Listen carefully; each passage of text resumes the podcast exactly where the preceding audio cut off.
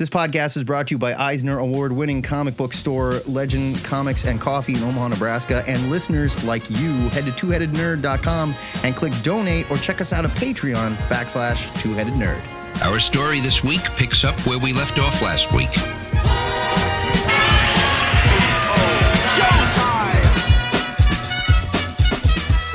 Broadcasting from the Ziggurat in Omaha in caverns deep below the metro area. It is our pleasure to welcome you to the landmark episode 660 of the Two-Headed Nerd Comic Book Podcast. My name is Matt Baum, and I pity the fool who thinks they can just assemble their uniform from random costume pieces. This seems to happen a lot in the books we're reading this week. It happened at least it happened at least twice this week, yeah. And I'm the internet's Joe Patrick, your head number two, and I like to think I've got a good sense of humor, but the next time I'm asked to plumb the depths of what old white guys thought was funny back in the day, I quit. It's time for another Cosmic Longbox episode where our sentient longbox we discovered in a smoking crater, and we decided it's definitely radioactive, uses its weird sentience to choose a theme for the comics we'll be reading. After that, it's up to the THN Sanctum Sanctorum to set you up with our must read picks for next week. But now, the Cosmic Longbox is crackling with eldritch energies. So it's into the time stream for back issue review time in the Ziggurat.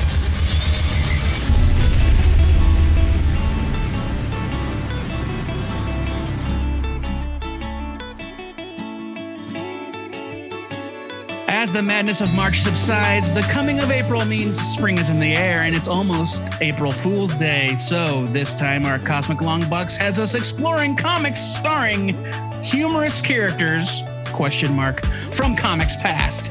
Some are definitely fools and others as we found out are fools to be pitied. Matt, who was your first April fool?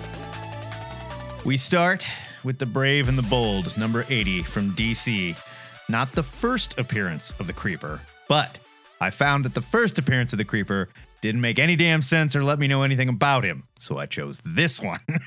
this is written by Bob Haney with art by Neal Adams.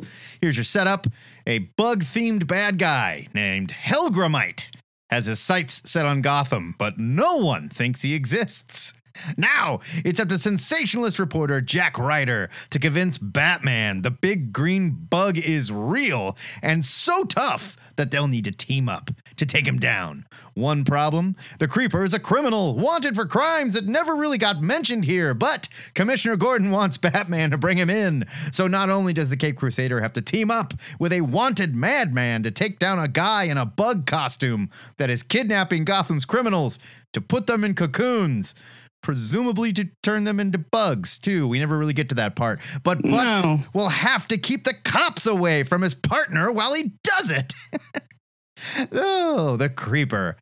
The creeper was created by Steve Ditko and Don Segal and had just made his first appearance in Showcase number 73, which came out about nine months earlier than this comic. In that issue, Jack Ryder is tracking down a Russian professor named Yatz, who's been kidnapped by communists. Ryder dresses up in random costume pieces, and for some reason, paints himself yellow. He gets stabbed by the commies, but Yatz puts an electrode in Ryder's wound and then heals him. He also gives Ryder a button that activates the electrode allows him to change into the creeper and makes him tougher too. There's your origin. That's science. That's science. I don't understand the problem. So the creeper fights off the commies, but Yatz is killed, and of course, the cops think the creeper did it. Here, the creeper has teamed up with Batman to introduce the character to the kids. I'm assuming nobody bought the original creeper. when he's Jack Ryder, apparently he pilots his own helicopter that has a big loudspeaker on it and advertises his show at extremely loud volumes. the creeper is supposed to be a maniac. Whenever he shows up, there's multicolored ha ha ha ha ha in the panel, but they don't actually show the creeper laughing. So I don't know if that's part of his powers or he's also carrying around a big speaker to advertise that he's crazy. The creeper's main power here seems to be knowing everything about Hellgrammite. Which is, you're probably asking, what the hell's a Hellgrammite? Let me tell you, it's the aquatic larval form of a Dobson fly. So now that you know, you understand why that's dangerous, right? You might be wondering what a Dobson fly is. the creeper is not one of Ditko's best creations. It seems like he was going for a daredevil type character, maybe a TV reporter by day, but crazy hero by night, which I should mention is just Jack Ryder acting crazy. He's not actually nuts. He's just like, I'm doing crazy stuff. I'm the creeper. this character has never worked for me. And the more I learn about the creeper, the less I like him. This issue is bad. It's vintage Brave and the Bold with fantastic Neal Adams art and a pre-crisis Batman that talks too much, cracks jokes. Oh, and also gets beat up by the creeper. he also he doesn't just talk too much, but he talks in slang. oh, like. Yeah, he almost sounds like Jimmy Cagney in some panels. There's one where he's looking at a crook that fell off a roof and he's thinking to himself, close but no cigar, and the firefighters netted that thug. Everything's under control. I'll whip across town and have words with that copter character. I almost bought it because of him. Okay, hip, cool Batman, whatever you say, brother. uh, like he's a real. Uh, you know, the kids think he's a righteous dude. The setup for the team up here is just completely ridiculous. And I have to wonder, why does the creeper know so much about this really stupid villain? And when I say really Just like randomly, he randomly No, knows about the Hellgrammite. everything about him, right? And like the way he's gonna Yeah. catch him, he's gonna get on his show and be like, "Hey, Hellgrammite, I dare you to come meet me here, and we'll fight." But nobody will know that I'm the creeper, and Jack Ryder's not there. I doubt anybody puts that together. You know? yeah, I I mean, it, it's it's like the Hellgrammite is the creeper's arch nemesis or something. Sort of. And but I don't think he. I, I mean, if he appears again, I don't know. He looks kind of like a centipede man. the Hel, uh, in fact, the Hellgrammite does appear again. Uh, I just happened to see a comic, a Superman comic on DC Universe Infinite with Oh, the Hellgrammite God. in it. Yeah. So, by the way, the aquatic larval form. This is nothing aquatic about this character. No, no, no, not aquatic. He's just a Also, bug man. Doesn't bug come man. from a cocoon, but he's making cocoons. also, we never realize what those cocoons are for, what they're gonna do. He's also not from hell. Zero Yeah. stars. Hellgrammite, terrible bad guy. Creeper, super lame. But say what you will about the Creeper, he can beat up Batman. Put that in your pipe and smoke it, huh? he can beat up the pre-crisis Batman. I'm giving this a leave it, and the Creeper is definitely a fool to be pitied. This is definitely a leave it. This comic book sucks. It sucks so bad. So dumb. and like look man like i don't even think that it's i don't even think that it is necessarily good neal adams art i think the art is weak it's definitely not his strongest issue and i don't know if that's because of the inks or what but uh, yeah no this this was not a good comic um hellgrammite is a dumb villain the creeper i have a soft spot in my heart for all old dc characters whether they're good or not so something in the back of my brain is like, but the creeper's kind of cool. He's not. The No. creeper's not cool. no. And I think that he's definitely a fool to be pitied. This comic book is terrible. And it's like the It's creeper terrible. goes on to like later on, like, oh man, I can't transform back. I'm stuck as the creeper. Why don't you just, I don't know, remove the thing from your stomach, whatever. And like it makes your costume appear. Like I don't, I don't understand. It doesn't make any sense. None of it makes none of it makes any sense at Yeah, all. It's just bad, bad, bad, bad. I am. Drumroll, please. I said drumroll, please. Hey! I am the creeper. From creeps to crazies, we are moving on to Chroma Tick number one from New England Comics. This was originally published in 1988. This color version was uh, published in 1992. Good luck finding the 1980. Yeah, no, you, you won't be able to find it. No. Not out there. Uh, it's no, it's written and drawn by Ben Edlund with colors by Bob Polio. Unfortunate name. Uh, it's three ninety five, which is super expensive for an indie comic from thirty years ago. But hey, whatever. Here's some background for you. The tick goes straight from the nut house and into the city, where he decides to be a superhero. After having a tussle with ninjas and being run over by a train, he is no closer to realizing his lofty goals. That is the whole synopsis. Uh, this issue does include an in depth interview with Tick creator Ben Edlund, which is not present in the uh, original version. The original version had a one page how to draw the Tick gag strip, uh, which is very funny. I remember the first time I saw the tick like it was yesterday. There was a picture of the character fighting ninjas in one of those old mail order comic book advertisements. It may have even been for New England comics because that's what they did.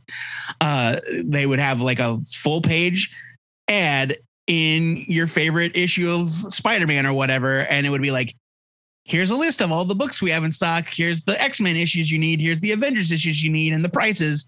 And you would write out a list and mail it in. And that's where I saw the tick for the first time. It was the panel that said, I hate ninjas, where he's surrounded by ninjas. Is like, ninjas, I hate ninjas. I used to dream about the list that I would send in for all the back issues I never owned and how much money I'd have to save up to get them. Never happened. I never once patronized any of those companies.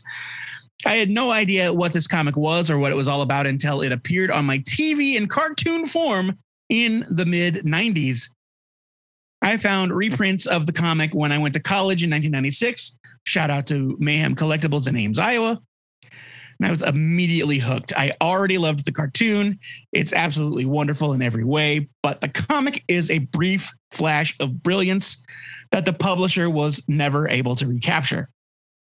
This is certainly no offense to the creators that came later, because I definitely remember the Tick's big comeback as well. It happened in the very, very late 90s or early 2000s, but nothing has ever matched the biting wit and satire of the original series. I was thrilled to revisit it this week in color form. I had never read the color version. It was originally in black and white, as we said. Uh, the color reprint came four years later. It's every bit as wonderful as I remembered. Edlund's script is almost effortlessly witty, and I'm going to say that again. Edlund's script is almost effortlessly witty and hilarious. Fans of the cartoon will recognize many of the jokes from the pilot episode, but the comic is its own experience. This version of the tick is maybe a little bit more crazy than the one they sanitized for children, but uh, just barely. He's still the big blue idiot we all know and love, and for those that don't know the premise, what I read at the beginning is pretty much the elevator pitch. The Tick is a mysterious, otherwise nameless mystery man that escapes from an asylum and decides to become a superhero. That's it. He talks in overdramatic comic book fashion. He says things like, There's crime here. I can smell it. It's very much like an episode of the 60s Batman show that takes itself way too seriously. The tick would soon run afoul of the city's other superheroes, including a very thinly veiled Superman homage named Clark Oppenheimer. Clark would become increasingly deranged over the tick's behavior as time would progress, but here he's just a mild mannered reporter trying to save a blue fool from getting hit by a train. Edlund's art would improve by leaps and bounds as the series progressed, developing into a sharp, more slick and exaggerated style basically what you see in the cartoon is is exactly what it looked like. Oh, for sure. It's still very good here, but you can tell the character and the world are still evolving. Like the like things are a little bit rounder, the shapes are softer. The colors are okay. They don't really add anything to the experience, but they don't take away either. But I would just as soon read it in black and white. But as we said, good luck finding it. The collected editions appear to be out of print or on back order. And the ones that are on back order are not the original series, they are for the later books. But they did reprint this comic in floppy form like a dozen times, so you may still be able to find it in the back issue bins at a reasonable price.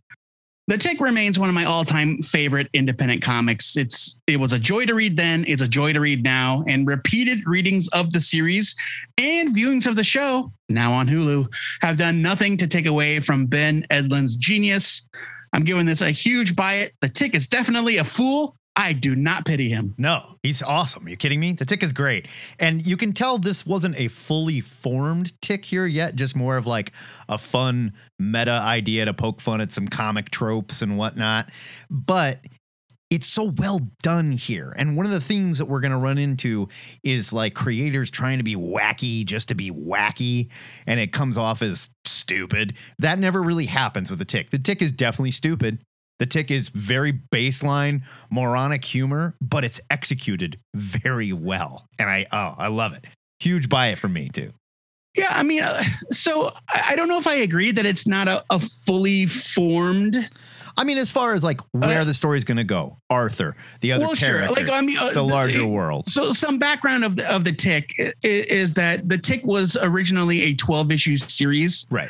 that uh, is only a 12 issue series because Edlund just stopped putting it Yeah. out. Like it ends on a cliffhanger, I'm pretty sure. I don't think it made any And- money as in like when it first came Oh, out. I- oh, probably not. Yeah, no. later on Um, it caught on, and they were like, yeah. "Really, you want more of this? Okay." and like like when the when the tick when the tick showed up on as a cartoon i'm like really the tick like that weirdo comic from Yeah. the ads and so like it, it it was a strange pick to get immortalized but it benefited because Edlund transitioned from comics into TV.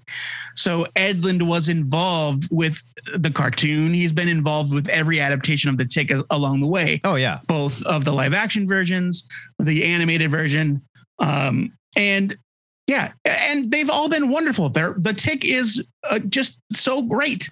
But yeah, the, uh, a, a lot of the stuff like Arthur and the apartment and and things that you might recognize come later on. right. This is this was his first shot at it, and it reads that way, but it's still great, and you can still see Ben Edlund's humor is right there and intact. And man, it just goes to show that it, it definitely had a cult following. I should say there was always a cult following for this book. I- Oh, for sure. I picked it up because like I think I was buying Teenage Mutant Ninja Turtles, like the original, you know, Yep. stuff back in the day, and I think I saw an ad for this in it, quite possibly. I don't know. Probably, yeah, Yeah. I'm sure you And did. so I was like, I'll check it out, and I loved it, and I've loved the tick ever since. Kind of a, kind of a mustache feeling. Mustache. Those glowing things we had to say about Mark Gruenwald's Captain America? yeah, I, I do. found an issue. Uh, let's let's just get into it. All right. Let's talk about Captain America Volume One, number three hundred and seven from Marvel. The year was nineteen eighty five, and you're probably saying, Matt, aren't all these Cap issues super serious with like all kinds of international intrigue and characters killing and Cap losing his job? Like, a lot of them were, yeah. Not so much this one. Here's your setup. Cap finds himself in jolly old England for story reasons, I'm sure, and everyone there knows him as an invader, which is strange because World War II had been over for 40 years by 1988, and the Avengers are probably pretty big world news in the 80s, but whatever. I think it was. I think it was more because the invaders had a couple of very prominent British members. I suppose. Union Jack and Spitfire were invaders. Sure. So I think, yeah. But I'm just saying, the Avengers are probably still pretty big world news. But the invaders actually, the invaders actually operated in Europe. Like the Avengers, you know. 40 years ago, sure. Look, man, I'm just telling you. Like, I get it. I get it. Cap is rushing to catch a plane, not the Quinjet, mind you. He's going to get on a passenger plane and check his shield. so I'm not really sure what's going on. Look, there. man, he's just a guy. He's flying He's back. just a guy. He's got to get back to New York, where the story jumps, and we find Nomad Jack Monroe in Brooklyn with the worst caped costume ever. This is way That's up there. ju- it's really just distressingly. Oh my terrible. god, it's bad. It's got the triangle cut out for some reason. It's got a bizarre deep V for Oh, no reason God, whatsoever. it's weird. Jack is Steve's partner at this time, but he's also living in his apartment rent free and eating all of Steve's food for months, playing hero instead of finding a damn job. then we're introduced to the real star of the book. Another crazy bad guy who, just like the Creeper, takes random pieces of different costumes during a costume store robbery to make his own villain costume. Meet Madcap. He wears an alternating mix of pink and black stripes and yellow with a blue hat and cape and brandishes a gun that shoots bubbles. Now, at first I thought it was the bubble gun that is making people act funny. Not so. Listed under his powers, he has a mental ability to make people, I guess, act like Yeah, idiots. he can make people in his vicinity go crazy. Right. But they don't really go crazy. They act like morons, more or less. Like they hoot and holler and jump around and go, I'm a donkey. Hee haw, hee haw. Uh, I mean, yeah. also, he has a healing factor and doesn't seem to feel any pain.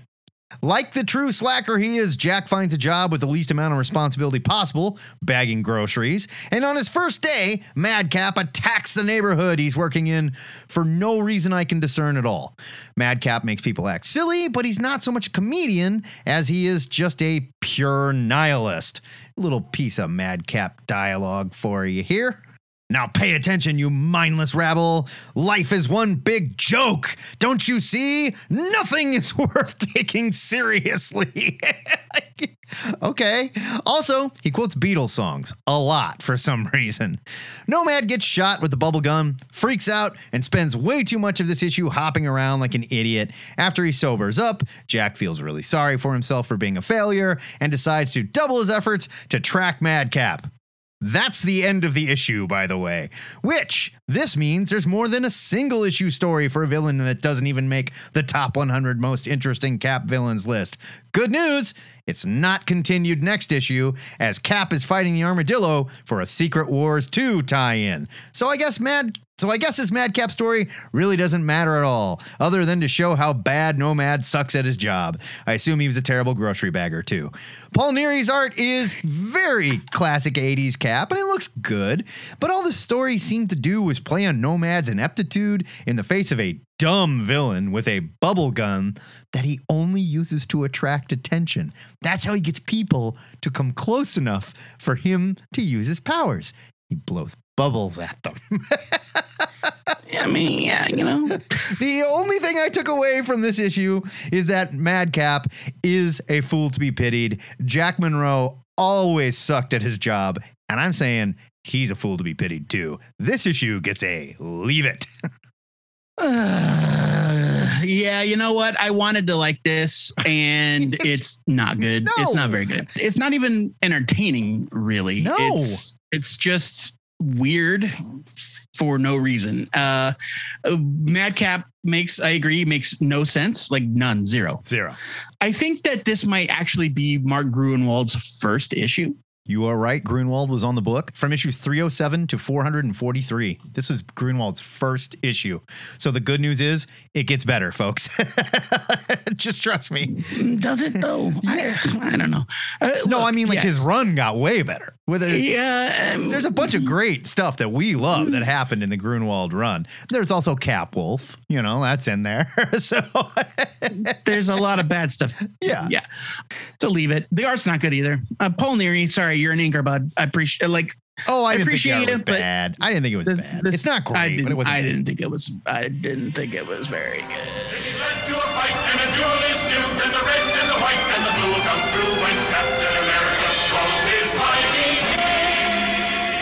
The theme of cobbled together costumes continues with slapstick number one from Marvel Comics. was this like a thing? They're like, all right, if you're gonna do it, he's got to have a cobbled together costume from a bunch of different stuff in a costume shop. And they're like, oh no, we get it, we know. the year was 1992 and you know what i'll actually allow it for this one because he's a kid and it's stuff in his attic it's like okay he's putting together a homemade costume and it, and it wasn't even a costume for like fighting crime it's just like i'm going in disguise you know i'm dressing as a clown to go to the carnival whatever Would- Would you say that he is disguised as a clown? he's disguised as a something He kind of looks like he was supposed to be in a Kiss cover band and got the color scheme wrong. You know, uh he's in slapstick cosplay that must be it I guess. the year was 1992. It's written by Len Kaminski, which is a name that you uh, don't see too often. The art is by James Fry III, another name you don't see too often. The price on the cover was $1.25. I remember those days. Saving my quarter for milk every day for five days and ending the week with a new comic book. Here's your setup. High school troublemaker Steve Harmon runs into a clown, which gives him an advertisement for a carnival. Wanting to get back at his preppy nemesis Winston for telling on Steve for one of his pranks, he dresses up as a clown, according to the setup. This is from fandom.com. Then he goes to the carnival to pie Winston in revenge. Now, I did doctor this setup a bit because otherwise it would be a word for word recap of the entire issue. He sees Winston kidnapped by clowns and dragged through a portal into a different dimension. Following the villains through the portal, Steve is transformed into a being of pure electroplasm. After receiving some help from a local mad scientist, Steve rescues his classmates, thwarts the clown's evil plot, and vows to fight crime, or at least to make it look really stupid, as Slapstick. Slapstick, fittingly, has been the butt of a lot of jokes over the years, but have they always been deserved? This certainly is meant to be a farce, one that barely takes place in the Marvel Universe, but is it funny haha or funny lame?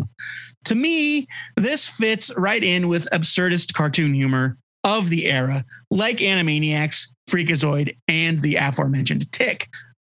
It might not be as successful as those other properties, but this issue did hold up a lot better than I thought I was going to.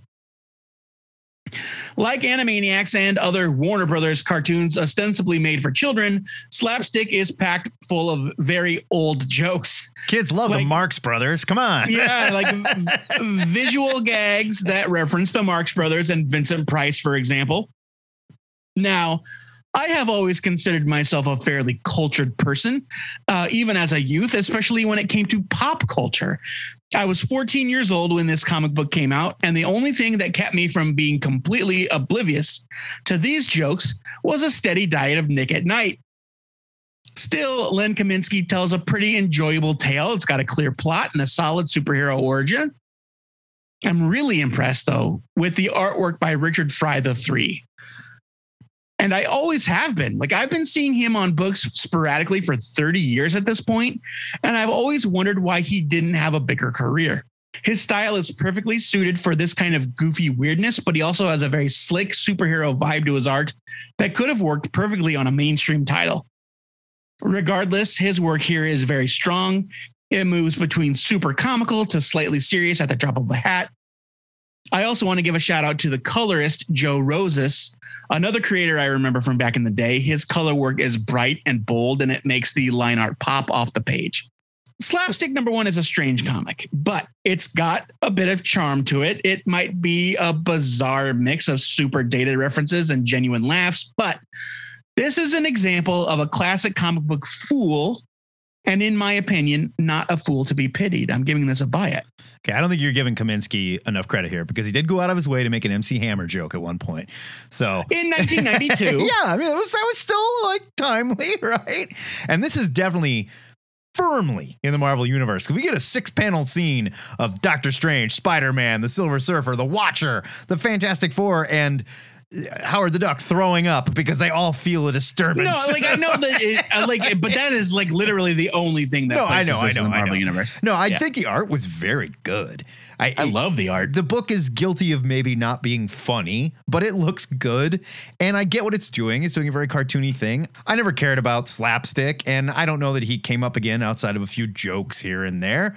But, you know, there's nothing wrong with this comic. As far as like the wacky stuff that we're reading, that is wacky for the sake of being wacky. They put work into this. They didn't think about it as much as they overthought it to make it over complex for a wacky reason. Like his whole the whole thing with the ecto, you know, whatever it is that he's made of. Like the Electroplasm, they call it. the Marx brother scientist that creates him literally goes on like a seven panel tirade of how he became what he is and to the point where he goes, All right, all right, all right, we're losing the kids here. Well, Come yeah, on. even sla- even slapstick is like Yeah. his yeah, he's got the birds flying around his face. yeah, Like, it's ridiculous. yeah. Uh, so I'm gonna, I'll give this a skim it. And I think, yeah, I think Slapstick is a legit fool. We don't need to pity him. I, and he's a big enough joke on his own, you know, with, with writers and uh, artists. Like, yeah, I mean, like, look, uh, for me, like, I put myself in the shoes of a reader at the time. Like, Yeah. I understand now. Like, I, I look back at it now and I'm like, the, these jokes are very Sure. silly. And Uh, like, uh, the, the all the, the Marx Brothers thing is ridiculous. Right. Like, I was like, oh, you know what? Some of these, some of these jokes probably would have made me laugh Sure. as a kid. This is a good segue to my next book because I think this character is definitely an homage to the one I'm just about to talk about. Yeah, I'd give you that. From under the pages of DC Comics comes the world's newest and greatest superhero, Plastic Man. Let's talk about Plastic Man. This is Plastic Man Volume 3, Number 1 from DC 1988. This is your first post crisis Plastic Man, written by Phil Foglio with art by Hilary Barta. Here's your setup. Eel O'Brien is just your everyday criminal safecracker, minding his business, breaking into a safe in a chemical plant when he gets shot by the cops, and acid spills into his wound. After making his escape, Eel isn't looking so good. In fact, his whole body has become as pliable as silly putty. O'Brien heads to the bar to drink his troubles away, but the cops and even the army eventually shows up to stop what they think is a monster. That's when Eel meets his partner, Woozy Winks, who has just been released from Arkham Asylum due to budget cuts that he calls Reaganomics and just wants to go back. He really liked it there. Woozy convinces Eel to become a hero via a coin flip and even helps him find his traditional costume. Then the two stop a bank robbery. This was the first post crisis retelling of Plastic Man's origin, and it's remarkably similar to the Golden Age version. I'd argue it might come off as more dated than the Golden Age version, honestly. The only real difference in the origin here is that Plastic Man didn't spend time healing with a monk after his accident. It was the monk in the Golden Age that convinced him to be a good guy, and here, Foglio and company are basically writing a Looney Tunes plot, if you will. Hilary Barta is a tremendous talent, and you can see how he transformed his art from the first page, which is very Silver Age comic book, almost Batman type feel, where Eel is breaking into the safe, to a page later where his transformation begins, and the whole style jumps into this comic strip follies with characters bouncing around the panels, ridiculous facial expressions bordering on caricature, and constant one liners. Plastic Man is a character that I didn't care about until he joined Grant Morrison's JLA in the 90s, but there is a rich, humorous history for the character. And while it doesn't all age well, you cannot argue with the art here. I'm giving this book a buy it. Plastic Yeah. Man, legit fool. He's a funny guy. Yeah, uh, this comic was really good. Um, eh, but you know what? Again, very much like slapstick, but a decade earlier. I think that it's it's also a lot of jokes that maybe don't come off as being legitimately hilarious this far removed from Sure. their publication. I don't disagree, but I think they were going for more of a straight up Looney Tunes vibe. Plus, Man number one has a very timeless feel to it. Like until they mentioned Reagan, I thought that it was taking place in the 40s. It looks like it. There's like even Yeah. cops with old timey hats and stuff. So and you know i you know i said that thing about the jokes not necessarily holding up after uh, 35 years but i'm now remembering that cop that is just like immediately trying to murder Eel O'Brien. Well, I he's mean- just trying to straight up kill Eel his the entire credit, time Eel O'Brien looks like a monster. His arms just swimming around and like his face Yeah, is but it's just dripping. Like, like- but but even when Eel's like hey stop it i'm a person the guy's like i don't think so murder Yeah, and, and, like it, uh, that stuff i thought was legitimately kind of hilarious yeah, I don't Um, blame the cops. All I'm saying, like, this is a DC universe. Remember when the Silver Banshee showed up a couple weeks ago? We talked about it, and they're Yes, like, yes. "Hey, hot I mean- stuff!" Like, no, this, but this is this is obviously so ex- over the top, though, Right, right? And, right. and I thought that that was funny.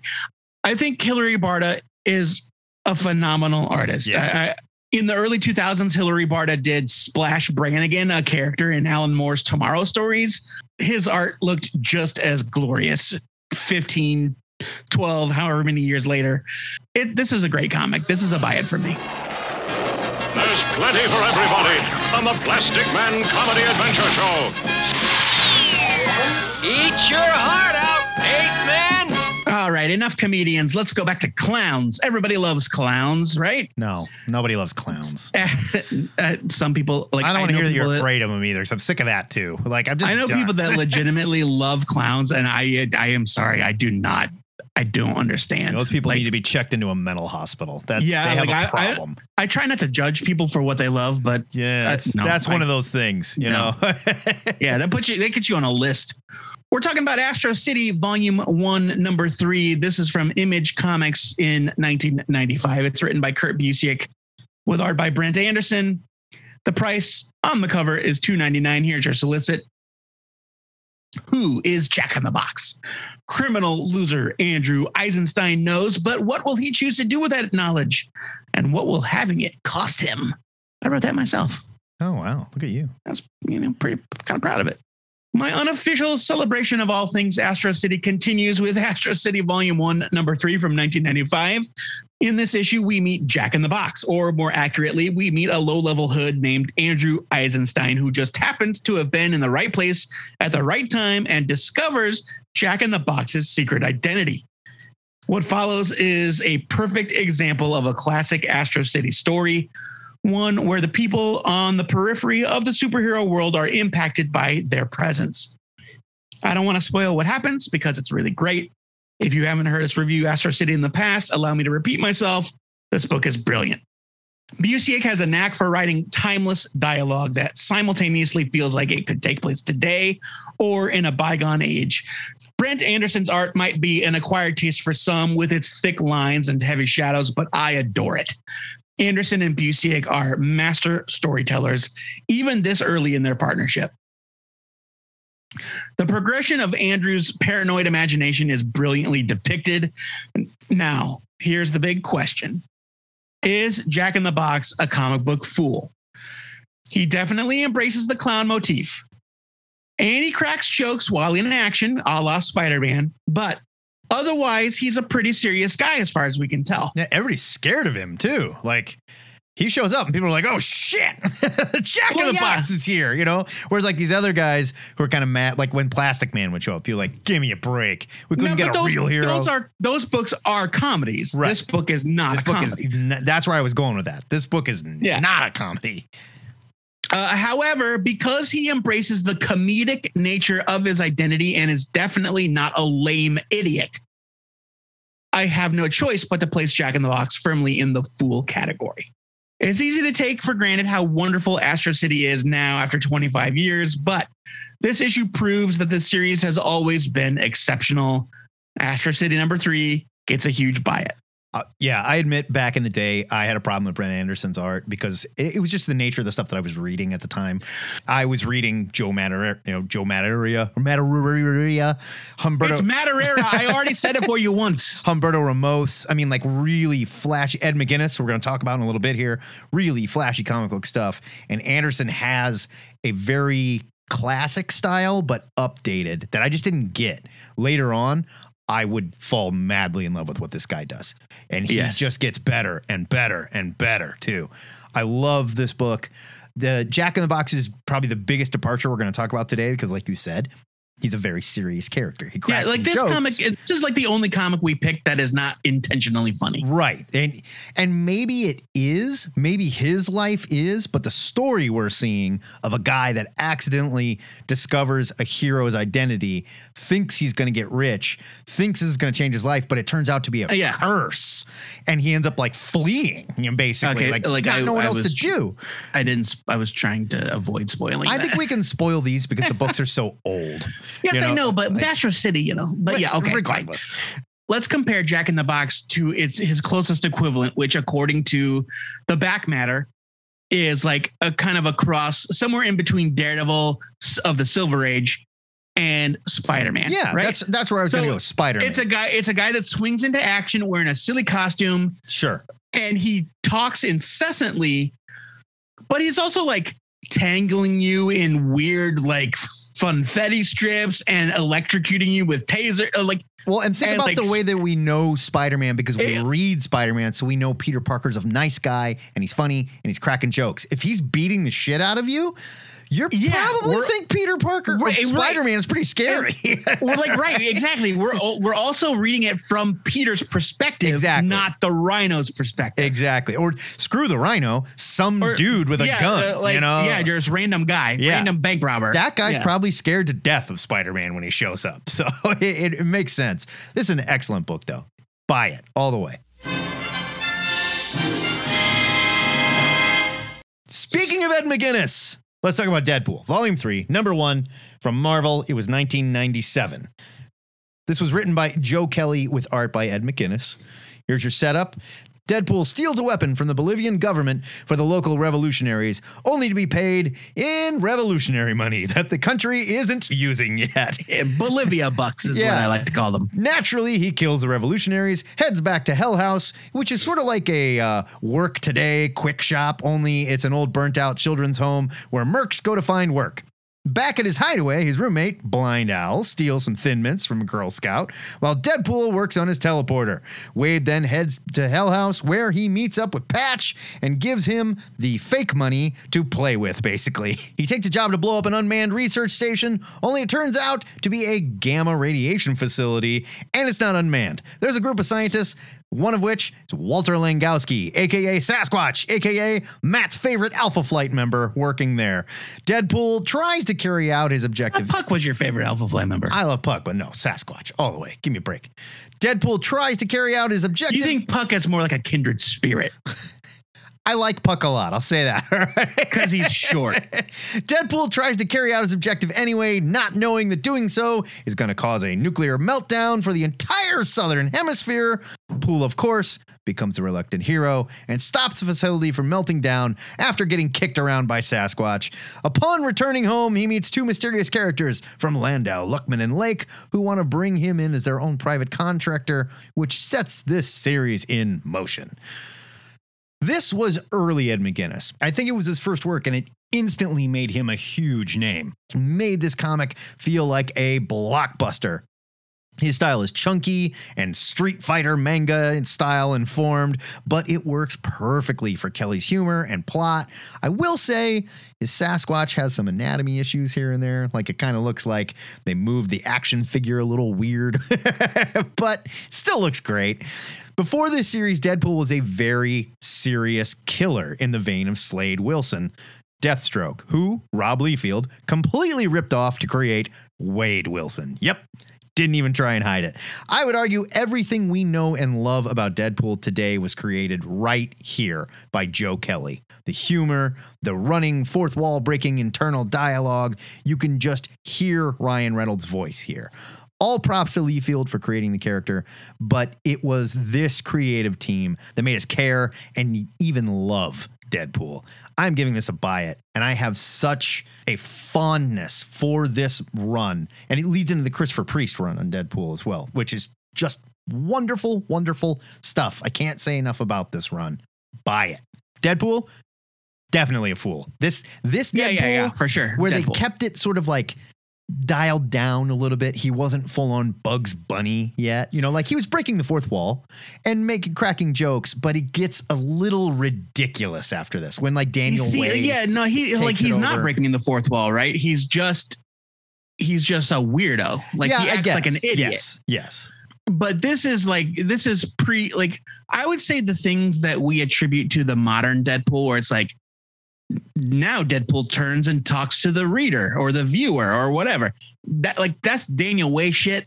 yeah, Uh, that stuff came much much later. Like, yes, this de- this is closer to the Deadpool you might be familiar with, but this is still very much kind of grounded in like he's a he's just a normal character that happens to act like a fool. and He- he's good he acts at like a moron. job. He's he's very a very good mercenary. very good right. at what he does. And Yeah, later he's on, he would not- just be an yeah. idiot. He's like, he becomes Inspector Gadget, who like, well, I just accidentally solved the crime Right. again. You know, Yeah, like thi- like this Deadpool, he's not inept. He's he's very talented at what he does. Um, it just so happens that he also talks incessantly Right. and uh, won't stop making jokes. This isn't just early Ed McGuinness. I believe this is the earliest Ed McGuinness. So he was not a big name. Ed McGuinness basically sprang fully formed out of thin air. I remember it very clearly at the time because they were writing articles about him in Wizard magazine, where it's like Marvel found this kid, Ed McGuinness. And at the time, he was like very young. He was a huge get for Marvel. yeah, at the time. pumped. There's a reason for that. Like his art is is outstanding. It's it's so so good even back then. And you can you can tell, you know, he's still figuring it out Sure, sure. like you said, there's some there there are some panels with Sasquatch that are just like, Ugh. but the but otherwise, like this book is beautiful. It's really really great. I, I don't know if I find it quite as endearingly funny as I did back in the day, but it is it, it is still very good. I love this comic. I love this run. Yeah, I love this attempt to kind of turn Deadpool into a character worth caring about. right. Because before this, he was a costume and two swords. Let's be honest. Yep, Ian, for sure. The Mark Waid Ian Churchill like mini that I love is still just like just a real serious badass mercenary story, more or less. Like, and he was Wade going, all right, that's what Liefeld designed. That's what we're going with. He was Yeah. not funny at that time. No. I love this. It's a huge buy it. This is a wonderful run. And uh, yeah, you just can't go wrong.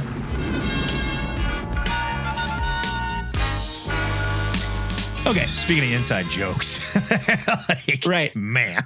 Uh, you remember earlier how uh, we were talking about comic books and cartoons that made references for old people? I would say when we were talking about what aging white guys think is funny, I think that Yeah. might be more appropriate. Well, buckle up because now we're talking about Ambush Bug Year None, number one, which is a pretty good joke. Uh, it's from DC, obviously. The year was 2008. It's written by Robert Loren Fleming and Keith Giffen with art by Keith Giffen. Here's your solicit thanks to the infinite memory of the Diamond Comics retailer website. The wait is over, and we know you were waiting. Everyone's favorite bug is back, courtesy of the original ambush bug team of Keith Giffen and Robert Loren Fleming. Cities will be destroyed, cats and dogs will live in sin. Every unanswered question of the DC universe will be answered. Live heroes will die and dead heroes will live. Okay, none of that actually happens, Yeah. but join us anyway for this totally irreverent romp through the DC universe as only Ambush Bug could give you. That I will agree with. My quest to get Matt Bomb to love Ambush Bug continues with Year None number one. And I think I chose the wrong issue. I was going to say, you did a terrible job. I did. Right, uh, I should have picked the Heckler number one, which was not an Ambush Bug Yeah, comic at all. both just hate the heckler, you know, that'd be fine. uh, writers Robert Loren Fleming and Keith Giffen act like everybody buying this comic is already intimately familiar with both Ambush Bug's whole deal and very obscure DC Comics continuity. Unfortunately, I think both things were probably true at the time, which explains why we haven't really seen any other Ambush Bug solo projects since 2007. I will give the writers credit for this. the issue is full of pretty biting commentary about the state of the comics industry, especially DC Comics itself. There is a long running joke throughout the issue about women getting fridged, uh, which my spell check refuses to accept as a word, with dead bodies just appearing at random from page to page. But there's one dead body that concerns Ambush Bug specifically, that of murdered continuity cop Jonni DC. That's Jonni with an I. Is that a thing? Uh, it was a thing, and I'll explain it to you. Okay, all right. Do I mean, you have? I don't even know why I'm asking because there's so many things I'm going to be like, is Uh, this yeah, a I thing? mean, I just a like thing? you might as well just wait until I get it all. Are these out. all things? They're all things. I okay, promise. All right, all right. Do you have any idea who or what Jonni DC is? No. Con- Congratulations, you are younger than the age of fifty. well, just, Uh, just I- a little bit, but no. I only know this because I uh, you are younger than the age of sixty. How about that? okay, deal. Uh, I only know this because I happen to be a fan of the original book from the 80s and I had to look it up back then. Jonni DC was essentially a character that would pop up and explain when things were wrong with stories in the 60s. So, or, or something like that. So, you know, Google it if you want Sure. to. Basically, she was a way for the creators of the time to say, hey, we get it. We messed up. Yeah. You know, Jonni DC would show up and go, hold it there, Buster. You know, the Hawkman's eyes are blue Yeah. or whatever. or whatever. Jonni ran afoul of Ambush Bug a number of times in the 80s, and now she's been murdered. Who could be the culprit? That's the plot of the entire series. When it's not too busy making references to the most obscure characters Fleming and Giffen could find. Oh, and do you also remember when DC's Silver Age books had that checkerboard border on the cover? Only vaguely. Or that there was a Batgirl before Barbara Gordon? Didn't know that. Well, then don't worry about a third of this issue. I've only just now realized as I write this that one of the ongoing gags in this issue involves references to DC first issue special. Years before Tom King decided to revive it for his next heady blockbuster. There's a reference to the Green Team. Um, Atlas shows up in the background. The Jack Kirby Starman is there. All that stuff is from first issue special. Yeah. I, I just like literally as I was typing this, I was like, oh my God. Ambush Bug didn't make his first appearance there, right? No. Okay, Ambush so- Bug's first appearance was So in they're DC just Comics doing this to do it. Oh yeah, no. This is all just to do it. Oh yeah, I agree with that. Uh, there's also a living sock dressed like Doctor Doom, which makes absolutely zero sense out of context, and absolutely none is provided to you. This might be one of the most reader unfriendly comic books I've ever read. I just so happen to be one of the very small number of readers that get most of the jokes. Is it funny? I mean, you know, Let's be in honest. parts, Let's be honest. If you're in on the joke in parts, it's it, it can be funny if you squint, but even then, only just barely. I have had a love hate love relationship with Keith Giffen's art over the past 30 plus years. I'm currently in a love phase, so I think the book looks really good, but I absolutely cannot deny that this comic book is almost completely impenetrable.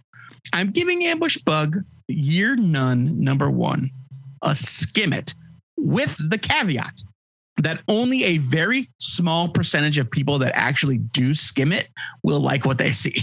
Good. like I understand. I know what I picked. this is officially the lowest skim it we've ever given out. you realize that, right? It's a- and you yeah, it's accuse me. low- You accuse me of qualifying my skimmits too much. It's it's like saying, well, you didn't get a F, you got a D minus. I would argue it's You more know, like saying, uh, "Well, I guess this comic book didn't break my jaw." like skim it. yeah, sure. Yeah, I mean, uh, that said, I still do love Ambush Bug, so I count him as a fool to celebrate, not to pity. So the skimmit is very, very generous.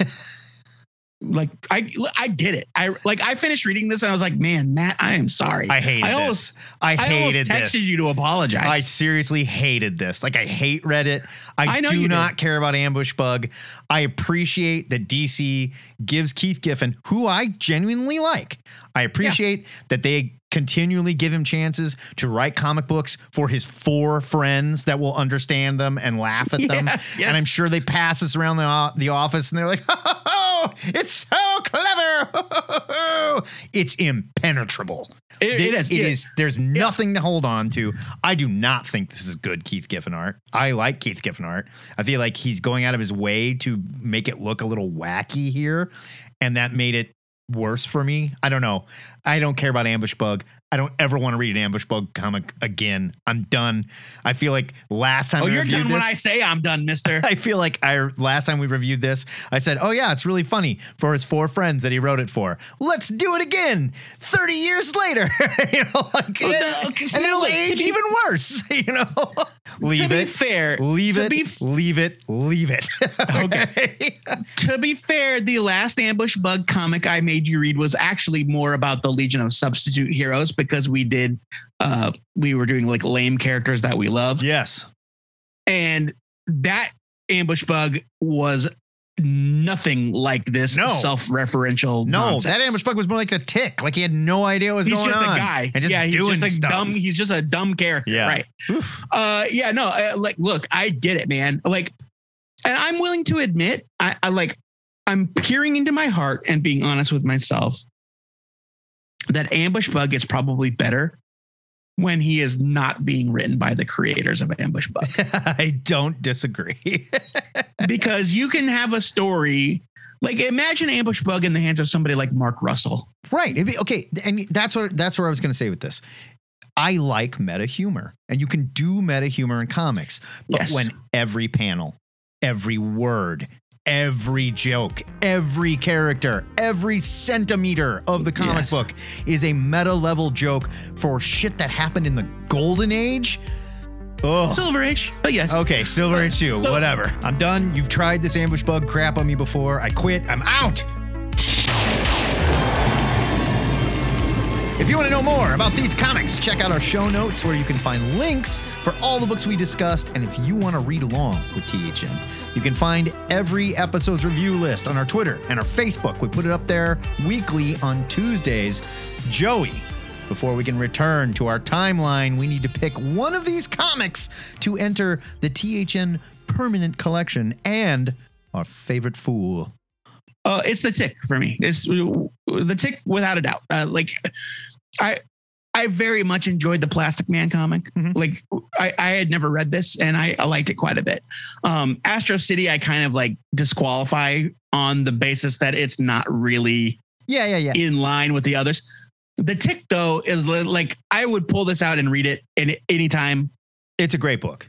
Yeah. It's a great book. I'm going to go with Deadpool. The Tick was very close for me, but I literally bought every issue of that Deadpool run and treasure it to this day. Oh well, yeah, so did I. So But, I'm you going to go with Deadpool as my favorite here. I do love the Tick.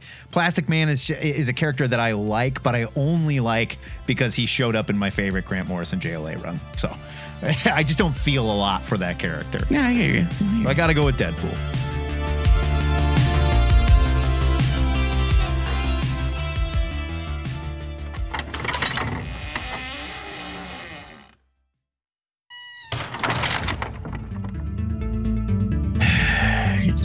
To head to the THN Sanctum Sanctorum, where normally we'd have a drug fueled orgy after a review session like that, but one super annoying moloid just had to rat us out to the media. So instead, we'll be sipping on some Earl Grey tea while we tell you about our must read picks for next Wednesday, April 6th. No need to take your clothes off, Matt. Just tell the nerds what you're reading next week. Oh, my pick for next week is X Men Red, number one from Marvel. It's written by Al Ewing with art by Stefano Caselli. Here's your solicit. Who can save the Red Planet? Get it? X Men Red? There's a reason now, huh? I get it, yeah, yeah. The mutants of Arakko spent millennia scarred by war. Scarred by war. but on what was once called Mars, they're learning to live in peace. Did, whoa, did Wario? I don't know what happened there. Storm knows the red planet needs something greater than a queen, but Abigail Brand has other plans, along with an unstable Vulcan on her side and Cable keeping his own secrets. Welcome to X Men Red. It's a new world, and someone has to fight for it. Now, I can't say that I'm entirely interested in this book spending the entirety of its time on Mars, but the X Men did terraform Mars in a special that we both freaked out about. And we're like, oh my God, Gerry Duggan. And then we promptly never talked about it again. so, Well, I mean, we knew it was coming. I mean, like, we knew there was stuff going on there. And like, it was just like, ah, we got a bunch of other stuff we need to address first. We'll get back to that. So, here's them getting back to it. I like to see what's going to happen here. Al Ewing. That's why I'm here. I want to see Al Why Ewing. did I think this was written by Jason Aaron? I don't that he's writing the Marauders. Oh, maybe that was it. Yeah, he's writing the Marauders, and Cassandra Nova is joining the team. Which, Yeah. huh?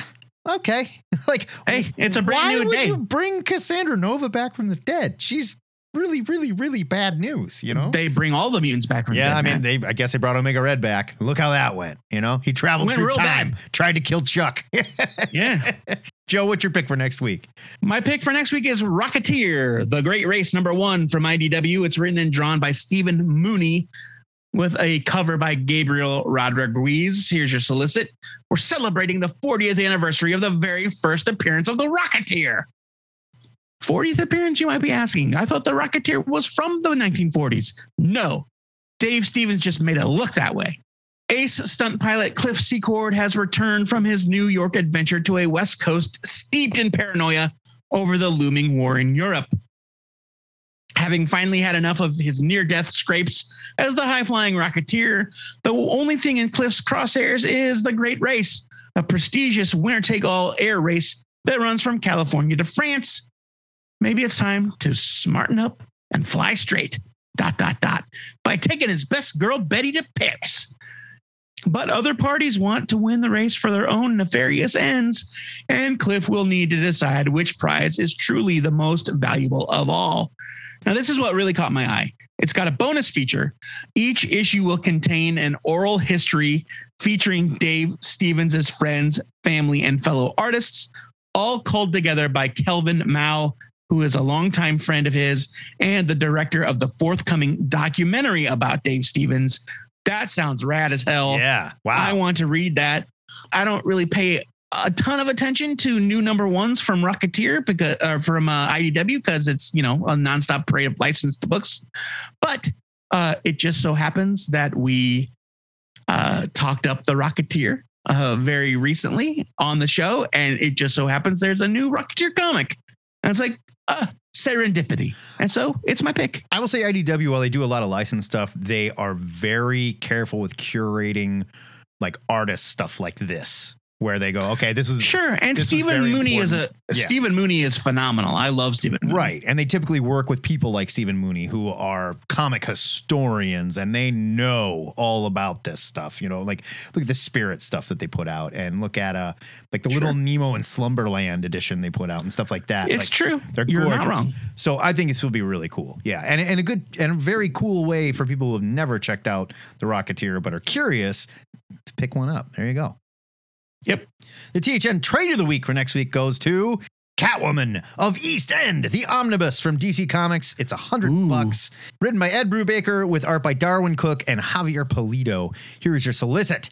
Catwoman is dead, or at least that's what she wants you to think. Presumed deceased and low on funds, Selina Kyle returns to her roots, taking up residence in Gotham's down and out East End. She intends to lie low and figure out her next moves. But when a serial killer begins racking up bodies in her old haunts, Selina has no choice but to return to the prowl in this twisting noir mystery that collects stories from Detective Comics 759 through 762, Catwoman, Selina's Big Score, Catwoman 1 through 37, and Catwoman Secret Files number one. Now, before we got this Catwoman, we had a very busty, ridiculous, sexy Catwoman run around in high So heels with a zipper pulled all the way down, boobs flying out. This is the first time that like a creative team, Brubaker and Cooke, redesigned Catwoman. She's still sexy. She just doesn't look like a porn star that's had boob surgery. That's all. Sorry, Jim Balent. And I know people like what you do, but it's a little ridiculous for a cat burglar to be that busty. like, how are they getting in and out of places? Come on. It's like she never heard of a sports bra. Yeah, like like this. These were some of the first Catwoman comics that I read and actually liked. I didn't mind Catwoman when she would show up in Detective and stuff like that, but I had no interest in her monthly book because it was just so cheesecake. These are excellent detective stories that take place in the mean streets of Gotham. It's very timeless looking, where it looks like it could be the 50s or it could be the 90s. It's not important. What's important is they give her a brain, they give her a reason to be around, they give her a great cast, and they reinvented Catwoman. I love this run. it's my it's my favorite run of Catwoman of all time, and uh, yeah, it, so I would argue It it's got- easily the most important run of Catwoman of all time. well, I mean, yeah, potato potato, right? It's Well, this, there's there is no topping this run of of- Yeah, just based on what it did for the character and how we know her now, you know, I mean, they reinvented the whole thing. Yes, one hundred percent. I I agree wholeheartedly. It, so it, it got the stuff from Detective Comic. It started a, a series of backup stories Mhm. in Detective Comics about Slam Bradley, who was a detective that first appeared in Detective Comics number one.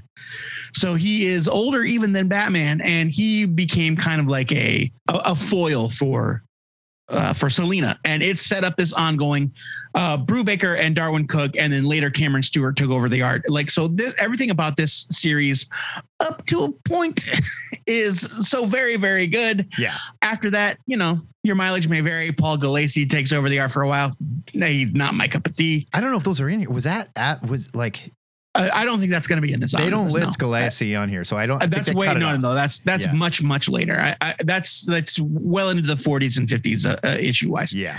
You know, we don't pick omnibus editions very often. Uh, when we do, it's because we love that material and it's worth it. You can find links to our picks in our show notes if you want to learn more about them. And we always post our must read picks on our Twitter and our Facebook every Wednesday to help you with your trip to your local comic store because we're sweet like that. But be sure to let us know if you read these comics and agree they were worth the cover price or if we're way off base and Joe will personally reimburse your purchase. Wait a minute. Excelsior! Oh, That is it for THN 660. And next week, we're back to reviewing new comics and we're going to give you a sneak peek at our Patreon Extra. Take a look. It's in a book where we sit down with friends of the show to discuss a whole trade paperback or graphic novel. Joe Patrick, what are we reading this time? I don't even remember. We are uh, reading Sort of Super by Eric Gapstur, friend of the show, kind of uh, Midwest Midwest up and coming creator, Eric Gapstur. He's putting out uh, he's put out an all ages superhero graphic novel. We're going to be reading it with our friends Jason Sachs and Brian Domingos. Tune in next week to see if Eric is still our friend when we're done. If you want to rap about this week's episode, comics you read, or any of the weekly nerdy news that we are following, hit us up on our live call in show. We call it THN Cover to Cover, and we do it every Saturday at 11 Central Time. It is hosted on our Facebook page. Although, if Facebook keeps this shit up, I swear we're moving because I am so done with these assholes, okay? What did they do? What did they do? Oh, now they hired a Republican think tank to smear TikTok with fake stories and shit. Like a. Wow. yeah, ridiculous. And I don't even want to talk about it. Don't forget about our question of the week. This week's question was submitted by Harvey Locust during last week's episode of THN Cover to Cover. What is your favorite oddly proportioned comic book? Yeah, not or So we're not of talking about a standard com- sized. Is what I would have said. Yeah, what is your favorite comic book that is not a standard comic book size? Now we're in, we're not necessarily talking about treasury editions. Yeah. There was a whole line of treasury editions. And we're not talking about omnibuses. Silver Age, Golden Age. We're talking about a comic book that like is purposefully made in a size that is not the norm. I have an example that I'm going to use because it will be nobody's favorite. Vertigo put out a comic book called Vertical. Oh yeah, I remember that. It was three inches wide yeah, by like eight inches tall yeah. and you read it like uh, it was about it was a Mike Allred, I believe, and you read it as though like the characters were falling the entire time. And so like odd sized, oddly sized comic book. We got it. All right. Please do keep your question of the week suggestions coming, uh, especially like uh, we we love like weird collecting questions like this one. Um, we talk a lot about like character stuff, but I love it when we can talk about like the nuts and bolts of comics, Yeah. even if it's not like anything super serious. Like, what's your favorite weird shaped comic? If you want to play along with Cover to Cover Live, you can join our Zoom by clicking on the link in our Facebook Live video chat. If you can't be there live, shoot an MP3 to two-headednerd at gmail.com or leave a message on the THN hotline 402-819-4894 and you could be internet famous. Remember to keep your recorded messages to two minutes or less and share the air with the live listeners. If you're new to the show and you would rather break into a costume shop, steal a bunch of random shit, dress up like an idiot, and say dumb crap while you come and beat us up, then listen to any more. I assure you, it's only because you haven't heard enough. The good news is, you can hear the entire run of THN in our digital longbox archive at twoheadednerd.com. THN is a listener supported podcast. It would not be possible without the generosity of donors like our patron, Sarah King. Sarah uh, joins an illustrious group of patrons that have uh, increased their monthly giving. which- Sarah, come on. I, I cannot stress enough. Is so strange and peculiar. I think maybe we should call your moms about it and ask if you're okay. If you like, But oh, thank sorry. you. If you like what you hear every week, like Sarah does, it's easy to support the show. You can sign up to be a patron at patreon.com backslash two-headed nerd, where you'll hear all kinds of exclusive content. Or you could just make a one-time donation. I got two bucks. That's all I'm gonna give you. Bang. There you go. Thanks for what you do, guys. We sure do appreciate it. We're not gonna buy comics with it, but we might be able to get a coffee or something. I don't know. Before we go, our weekly shout out goes to our dear friend T.A. Jones, QE2, and Lady of Mushroom Manor, Gail Kelly, who celebrated her 25th birthday on Wednesday. Wink. You don't look a day over 24. Look at ya, huh? Until Happy next birthday, time. Gail. True believers, remember to pre-order your comics, or your retailer might just make a bunch of dated jokes about you that weren't funny when they were fresh. This is the Two-Headed Nerd, signing off.